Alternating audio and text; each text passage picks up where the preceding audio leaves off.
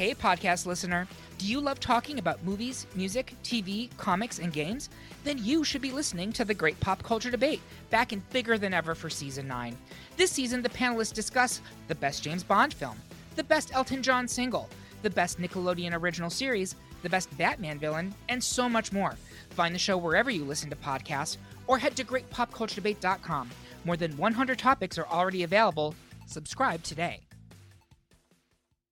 Hello, everyone. I'm Sierra, And I'm Ashley. and this is your weekly, dose, of Wicked.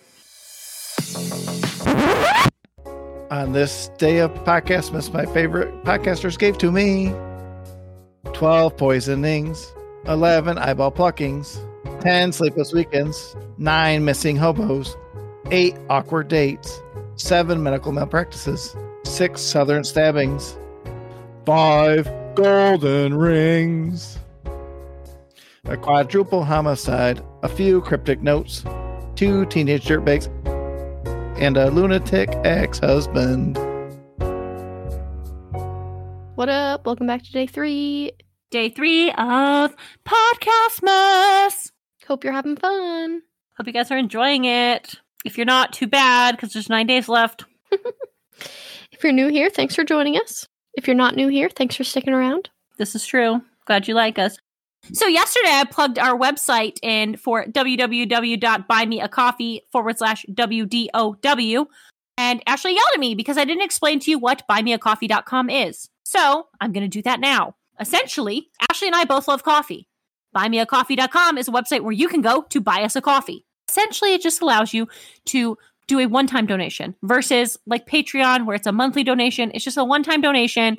There's different, like you pick how much you want to give it's just like a fun way for you to support the show and our love for coffee and you know the long late nights of editing and recording that we do. It's it's just a way to support the show really. That's all it is. Without without locking you into like a monthly support. That was a better explanation. Thank you. yes and with it being the holidays you know maybe you just like us and you want us to have coffee. I'm always down for cups of coffee. same. So there you go. That's my explanation. I mean it's it's pretty simple website. You literally just go on there. You click uh one cup three cup five cup you put in a dollar amount whatever i think it's priced like five bucks a cup but you pick however many cups you want to buy you put a little note in there it comes to us I, I just thought it was fun i don't know i mean might flop maybe nobody will get us coffee and that's fine Perfectly fine.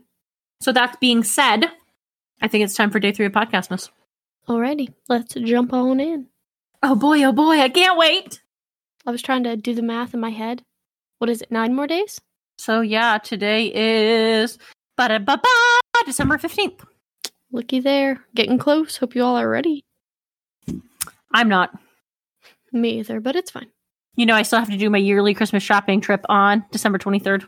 No, you're doing so good this year. I'm not done though, and I'm over shopping. I don't want to shop anymore. Me too. Same girl.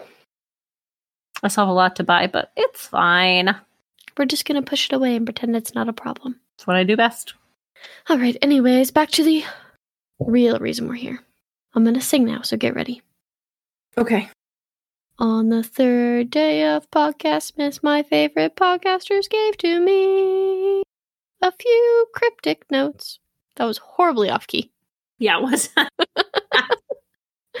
Uh, I don't want to sing it again, so let's just leave that. Sounds good.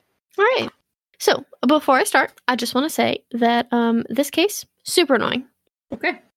Researching it was very irritating. Okay. Uh, we've discussed this already with a few like previous cases that um, victims a lot of the times aren't given justice because there's something in the case that like blows up and it takes all of everything, all of the Attention. yes attention. That's the word I'm looking for. All of the tension away from the crime. Yes. So that happens in this case. Right. So finding things about the actual case was very difficult. Um, so the majority of it focuses on two notes found on the victim. Most of the sources have different last whereabouts, different dates, different details. So try to bear with me and forgive me if you have heard different details or if I get anything wrong. Because again, I tried. I mean, really, they should just bear with us and forgive us on all cases because we never claim to be professionals. Oh no, we're not professionals at all. But we just we just do it for fun. So if we get something wrong, I mean, just have some grace and I mean, politely let us know. Yes. N- without further ado, on June 30th of 1999, a woman was driving along Highway 367 in West Alton, Missouri. That was a good year. 1999? Yep. Why? I was seven. I was carefree. okay. well, it wasn't a good year because she saw something weird in this cornfield. And when she went to investigate it, it was a body laying face down. It was a good year for me. I'm sorry for her, but it was before Y2K, before we all thought we were going to die. Well, yes, yes, that is true. We, we thought all the computers were going to crash because they couldn't go past 2000. yeah, crazy year, huh? It was. I can remember going to bed that night fearing that I was not going to wake up the next morning. You know, surprisingly, I do remember that, but I don't remember anything else from that year because I was three. Okay, well, I can very much recall like laying in bed, like, please, Lord, let me wake up tomorrow. Please don't let the world end and all the computers crash. Yeah, I do recall that. Good times. Okay, continue. So, body laying face down. The police arrived and they examined the body. They noticed that it was super decomposed. So, they believed the body had been there for weeks. Because of the amount of decomposition, a cause of death could not be determined. The um, skin was like coming off the body, and the fingerprints were like laying next to the hands. That's how decomposed the body was. That's disgusting. Yeah, super disgusting. There were no apparent stab wounds, gunshots, strangulation, nothing. The only thing they found at the scene was two handwritten documents found in the victim's pockets. Were they cryptic notes? They were cryptic notes, you guessed it. Oh, how did I know? It must be psychic. Yeah, that, that's it. By the fingerprints, the body was identified as 41 year old Ricky McCormick. Ricky had never been reported missing, which I find extremely odd. Ricky was last seen at a gas station around 11:30 on the morning of the 27th. So they found the body on the 30th, but he had been last seen on the 27th. Was only three days. I mean, it's not that much. I mean, if I hadn't heard from my significant other or my siblings or whoever in three days, I would report them missing. Let's just, cl- if I didn't hear from you for three days, I'd report you missing. Sometimes I go weeks without hearing from my brothers. Okay, but what about Jacob? I'd be fine. you would not. Anyways, Okay, but So- why was why was he so decomposed if it only been three days? You tell me. Okay. So that day, he called his girlfriend on the 27th to tell her that he was going to an Amoco gas station to get something to eat. He had actually worked part time at this particular gas station, and the attendant working admitted to seeing Ricky that morning around the same time. After there were no sightings of Ricky until June 30th when his body was found. So, to start the investigation, they started with his whereabouts the previous week. On June 22nd, he was in Forest Park Hospital for an exacerbation of his health issues. He had chronic heart and lung conditions that caused him to end up in the hospital kind of frequently. He was treated and released on June 24th. He then returned back to the hospital for more breathing problems on the 25th. His girlfriend said in the last couple of weeks leading up to the death, he was acting kind of weird, anxious, kind of scared. She asked, and he didn't tell her why. His family said that they didn't really notice any strange behavior.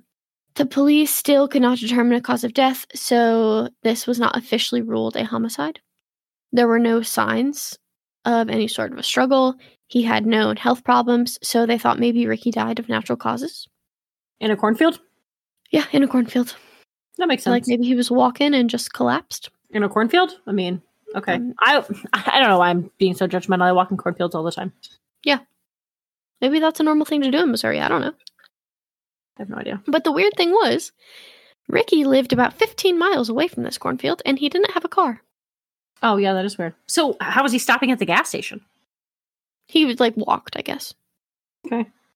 It said that he lived in like um outside of like St. Louis. So it's a pretty big city, I think. Okay, makes sense.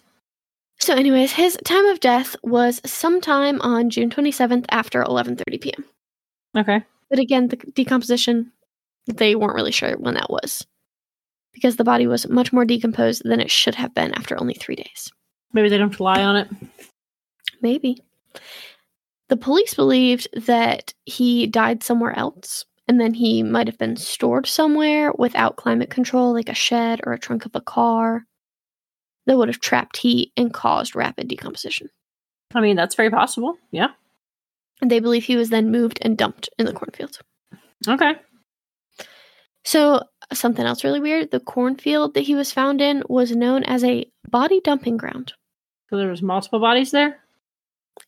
I mean, not at that time, but overall, yes, there was multiple bodies found in that exact cornfield. That sounds super weird to me that they have a designated cornfield that they dump bodies in. I agree. I couldn't find exactly how many bodies they found in this cornfield, but multiple articles mentioned that it was a dumping ground, so I would assume that is multiple. Okay then.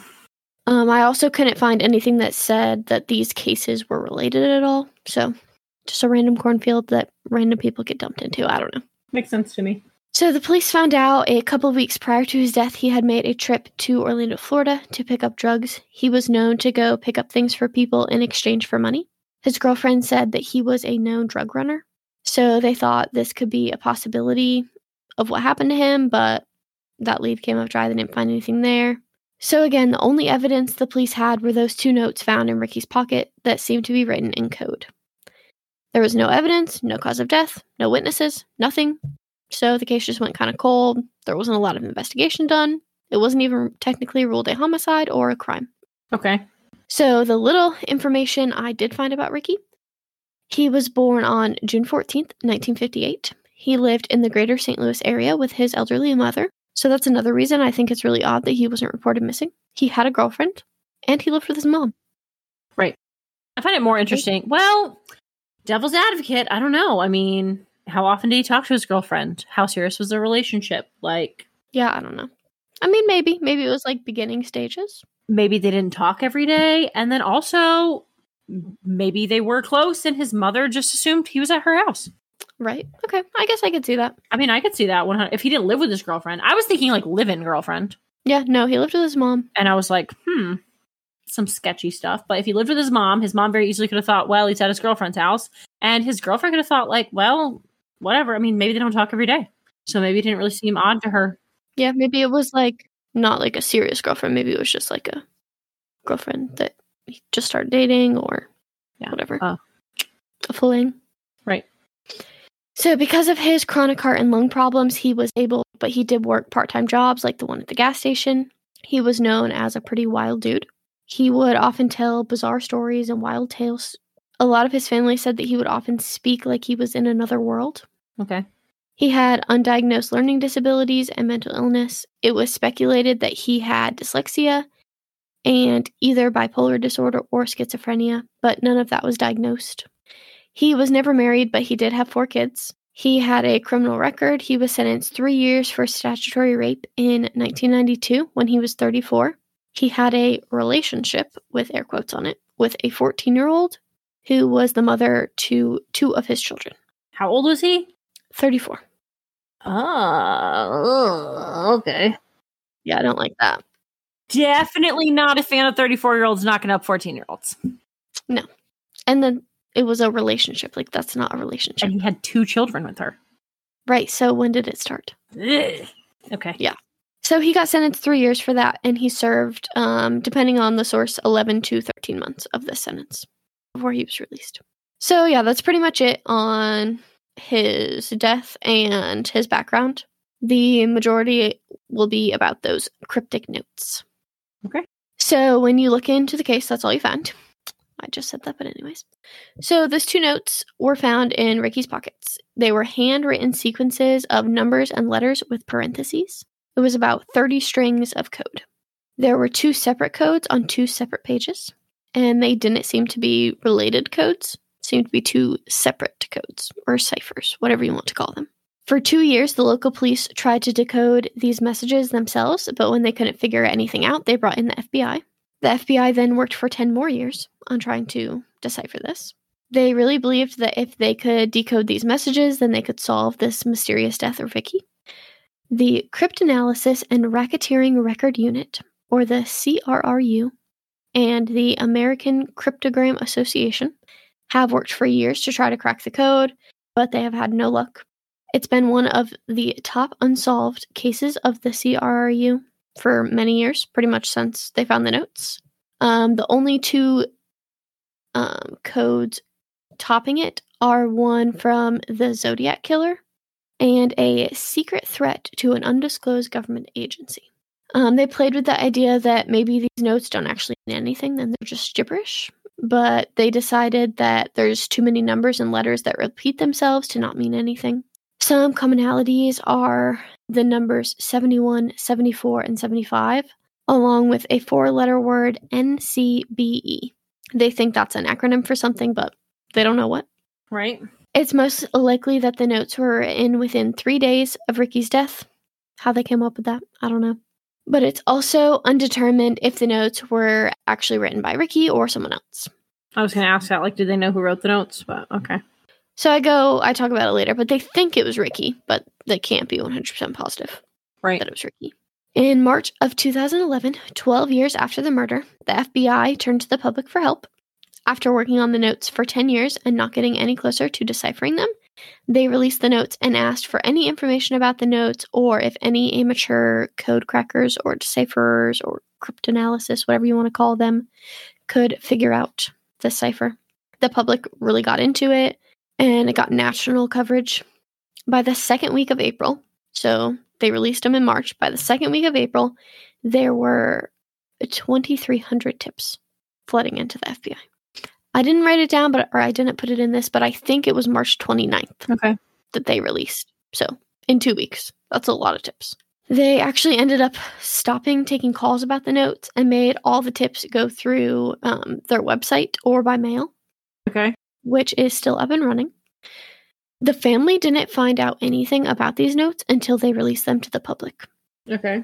which I think is crazy to me. Like, I get not releasing it to the public to not interfere with like the case, but you would think they would at least like try to get some information out of the family. Right. You would think so, but I don't know. I mean, maybe they thought the family was involved. Maybe, but I don't know. So when they asked his family about the notes, his mom said that the only thing Ricky could write was his name. He didn't write in no code. The majority of family said that he was illiterate and it wouldn't have been possible for him to write a sophisticated code like this. Mm-hmm. But some of his cousins said that he had actually been writing in code since he was a child and it wasn't unusual for him. Okay. To them, it just looked like gibberish, but maybe Ricky had his own language and thought he was actually writing. His dad also stated that he would often scribble nonsense, but he wouldn't say it was a code. Okay. Um, I see you're typing. Are you looking for the code? I just was looking at it to see like what it was, but yeah, it's just like nonsense. Yeah. I was gonna send them to you if you needed me to, but Yeah. I think you got it under control. Yeah, I pulled them up, but I don't know. I mean, I don't know. It is a lot of gibberish. Yeah, I mean it just looks like nonsense to me. I don't know. I'm not a decoder or a decipherer or whatever. Yeah. No. It's, yeah. I have no idea. So Dan Olson, who was the chief of the CR, believed it is 100% not gibberish and it's a real cipher. Mm-hmm. He says it doesn't happen often that we have an unsolved cipher of this and significance. The characters are not random. There are many E's, for example, that could be used as a spacer. There are many characteristics that suggest it could be solved. Many patterns. The problem is we don't know why it's not solvable. So it's stumped the code breakers in the nation for years. Mhm. And almost all experts agree that it's not random, but it's very sophisticated. They say that there are four steps to deciphering code. Number one, determining the language used. Number two, determining the system used. Number three, reconstructing the key. And number four, reconstructing the plain text. And that none of them have able to get past step two. Okay. I mean, how can they even determine what language it's in, though? I don't know. But they are confident it's English. Okay. But I don't see how that is since he can't write. You know what I think would be fantastic is if like he did have his own sophisticated code and he like wrote these coded notes and it was like a grocery list. Right. Which I mean could be possible. And it's been 23 years that they've been trying to figure out these notes. Yeah. So, one thing a lot of people are really hung up on is if it was possible that Ricky could have developed his own language so sophisticated that no one can break it, Mhm. or that he could remember this language enough when he couldn't even read or write himself. Right. But I think maybe that's why like no one can crack it because he couldn't write, so he just made things up and there's like no rhyme or reason to it. Right. I mean, it makes sense. And like you said, maybe he's not even using English. Right. So some people think someone else wrote the note, but the FBI believes pretty confidently that it was Ricky who wrote the note because of the way it's written. Again, just like gibberish to me, so I don't know. Um, they say that the format seems to be in the way you would write to yourself and not a letter to someone else. Okay. Again, I have no idea how they're getting that, but that's what they say. Right. The FBI came out to say that they just feel like they just need one more note or clue, and they'd be feel like they'd be able to solve it. Okay. So I feel like maybe if they would have um, came to his family 23 years ago when they found the note, maybe they would have had something else to compare it to. Right. Maybe he really did write codes all the time, like his cousins and his dad said. Right. Maybe he had like a whole book of codes and they got rid of them because it was 23 years ago. Right, they threw them away because they were just gibberish, so they weren't worried about it. Right. So maybe if they would have went to the family 23 years ago Right. and been like, "Hey, we found these weird notes. You know anything about that?" They could have been like, "Oh yeah, he's got a whole book of notes in his bedroom." Right. I I mean, I would assume they like searched the bedroom, but still. I mean, did they though? Because you said they didn't even think it was a homicide. Right. Yeah, I don't know. I mean, like at first, like they thought like because of like how de- decomposed the body was and I definitely think it's a homicide. weird. I mean, me too. I definitely think so. But 100%. there's nothing that like proves it's a homicide. So it's just crazy. Well, did it say like what the cause of death was? No, they never figured it out. There was no no stab wounds, no strangulation marks, no gunshot wounds. I mean, nothing. And the body was too decomposed that they couldn't. I assume they couldn't do an autopsy. Right. They said like the body was too decomposed. They couldn't find a cause of death. Hmm. Nuts. It has now been 23 years since Ricky died, and the notes are found, and they're still not any closer to deciphering the notes or figuring out this mysterious death. Hmm. Yeah. So I'm going to talk about the theories. So there's quite a few floating around. Um, a huge theory is related to the drug running that he did. I mean, that's what I would think first. That would be the first thought. Right. So they're thinking that um, the notes were to himself because they think that he wrote the notes. So they think that the notes were like who he was selling to, what he was selling, quantities, Mhm. locations, Yeah. things like that. Well, also because if you look at it like I thought that as well when I was looking at it. I mean, I'm not a code decipher, but in like parentheses, it's got like random letters 71 NCBE, random letters 74 NCBE, random Right. letters like 75 NCBE. Like maybe it's code for like, I don't know. What the drug is and where he's dropping it off, or who the person is and where he's dropping it off. Quantity of how many, or you know what I mean? Right. Or like, I don't know, maybe he's got like a list of clients and that's like client number 71, client number 74, client number 75. I don't know. Right. But yeah, I mean, you got a lot of numbers in there. Right. And like also, um, this is not really part of like this talking about the drugs. But if you notice on like that one, it says like P one with a circle on it. Mm-hmm. So like I'm thinking like page one. So there's probably a page two somewhere. Oh yeah, I think that was pretty obvious. I felt like Mm. maybe they wrote the P1 on it because it was like the first one they found. Um, I mean maybe, but I don't know why they would have wrote on his note. And they didn't write P two on the other one. Yeah, I don't know. But there's a lot of stuff like in parentheses. So yeah, I mean, I feel like. Right. And that NCBE's up here too. Yeah, I mean, that NCBE's in it a lot. Yeah, that's like those letter or the numbers and the NCBE. It's like the main things that keep repeating themselves. What if it was like a super easy code to crack? Apparently, it's not. I know, but what if it was? Like, how stupid would they feel if like somebody cracks after 23 years and it's like super easy? I mean, yeah, probably pretty stupid, but clearly it's not super easy. Or they would have cracked it by now. Anyway, So, also, a lot of people think it's like a medical. He It's had a- a lot of health issues. it's a medical So, what? A medical journal of some sort. Maybe. Um, he had a lot of health issues. So he must have been taking like a lot of prescriptions, they're thinking. Um, so maybe the notes were like what he was taking, when he was supposed to take them, how many he was supposed to take, dates and times, things like that. But um, a lot of people question if it was just about his medicine, then why is it a secret? Mhm. You would think you would want like people to know those things in case something to happen to him or an accident or he ended up like in an unfamiliar hospital. Right. Um, but I mean, I'm thinking that maybe it wasn't a secret. Maybe that's just how he wrote. Right. So he thought he was trying to help, but he wasn't. Right. I don't know. Um, another theory is that the killer wrote the note to throw off police. But again, the FBI is pretty sure that Ricky wrote the note. And if the killer was writing a code, then you would think they would make it easier to crack and to lead the police to someone else or somewhere else. Right. Um, another theory is that he was a note runner. You know, he's a drug runner, so maybe he also took notes back and forth between like Mhm. drug dealers or other people. Right. So if that's the case, there's about a million different things notes could have been. Right. But maybe it was someone like trying to intercept the notes that killed him. But Yeah. if that's the case, I don't feel like they would have left the notes in his pocket. They would have taken him. And they also think Ricky wrote the notes. So, Right. like, I think that one's possible, but Right. also not. So yeah, I definitely think that Ricky's death was um some sort of a foul play. I don't think he died of natural causes in a cornfield, but I don't think so at all. um yeah. The notes, not a decipher. I have no idea about any of yeah. I don't know. Yeah, it's a pretty infuriating case. Yeah, So there's not a lot of information. There's really nothing to go off of in his death slash murder slash natural causes, whatever it was. And yeah, they have no idea what these weird notes mean. Yeah.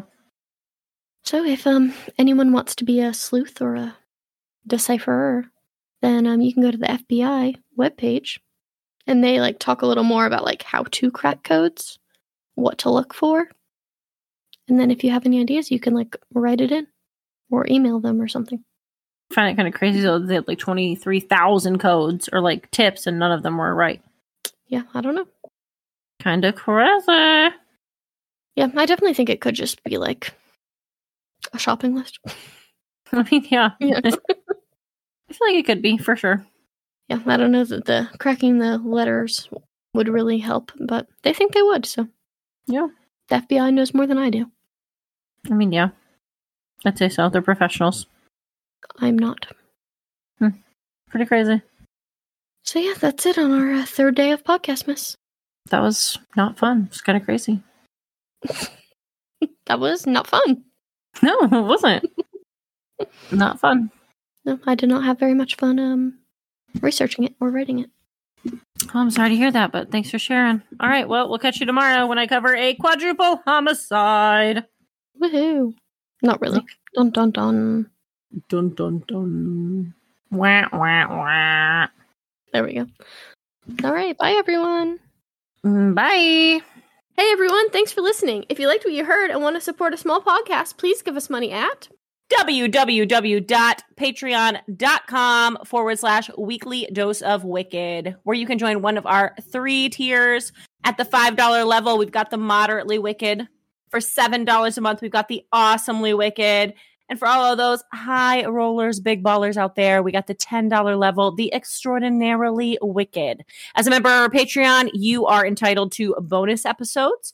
Uh, you also get a one time shout out on our podcast, as well as some other cool little extra things going on there. So come on over, join our fan club. Feel free to give us a follow on Instagram at Weekly underscore dose underscore of underscore wicked, or you can literally just search weekly dose of wicked and we'll pop up because we're the only ones. for a direct feed of our podcast, please go to www.weeklydoseofwicked.buzzsprout.com. Great news! You can now listen to us pretty much wherever you like to listen to podcasts. That's right, folks. We are big time. You can now hear your weekly dose of Wicked on Apple Podcasts, Spotify, Google Podcast, Amazon Music, Stitcher, iHeartRadio, TuneIn Plus Alexa, Podcast Addict, Podchaser, Pocket Cast, Deezer, Listen Notes, Player FM, Podcast Index, Overcast, Castro, Castbox, and Podfriend. The only place we can't seem to get ourselves on is Pandora. So we'll let you know when that happens. In the meantime, make sure to come back next Wednesday for your Weekly dose of wicked. But um.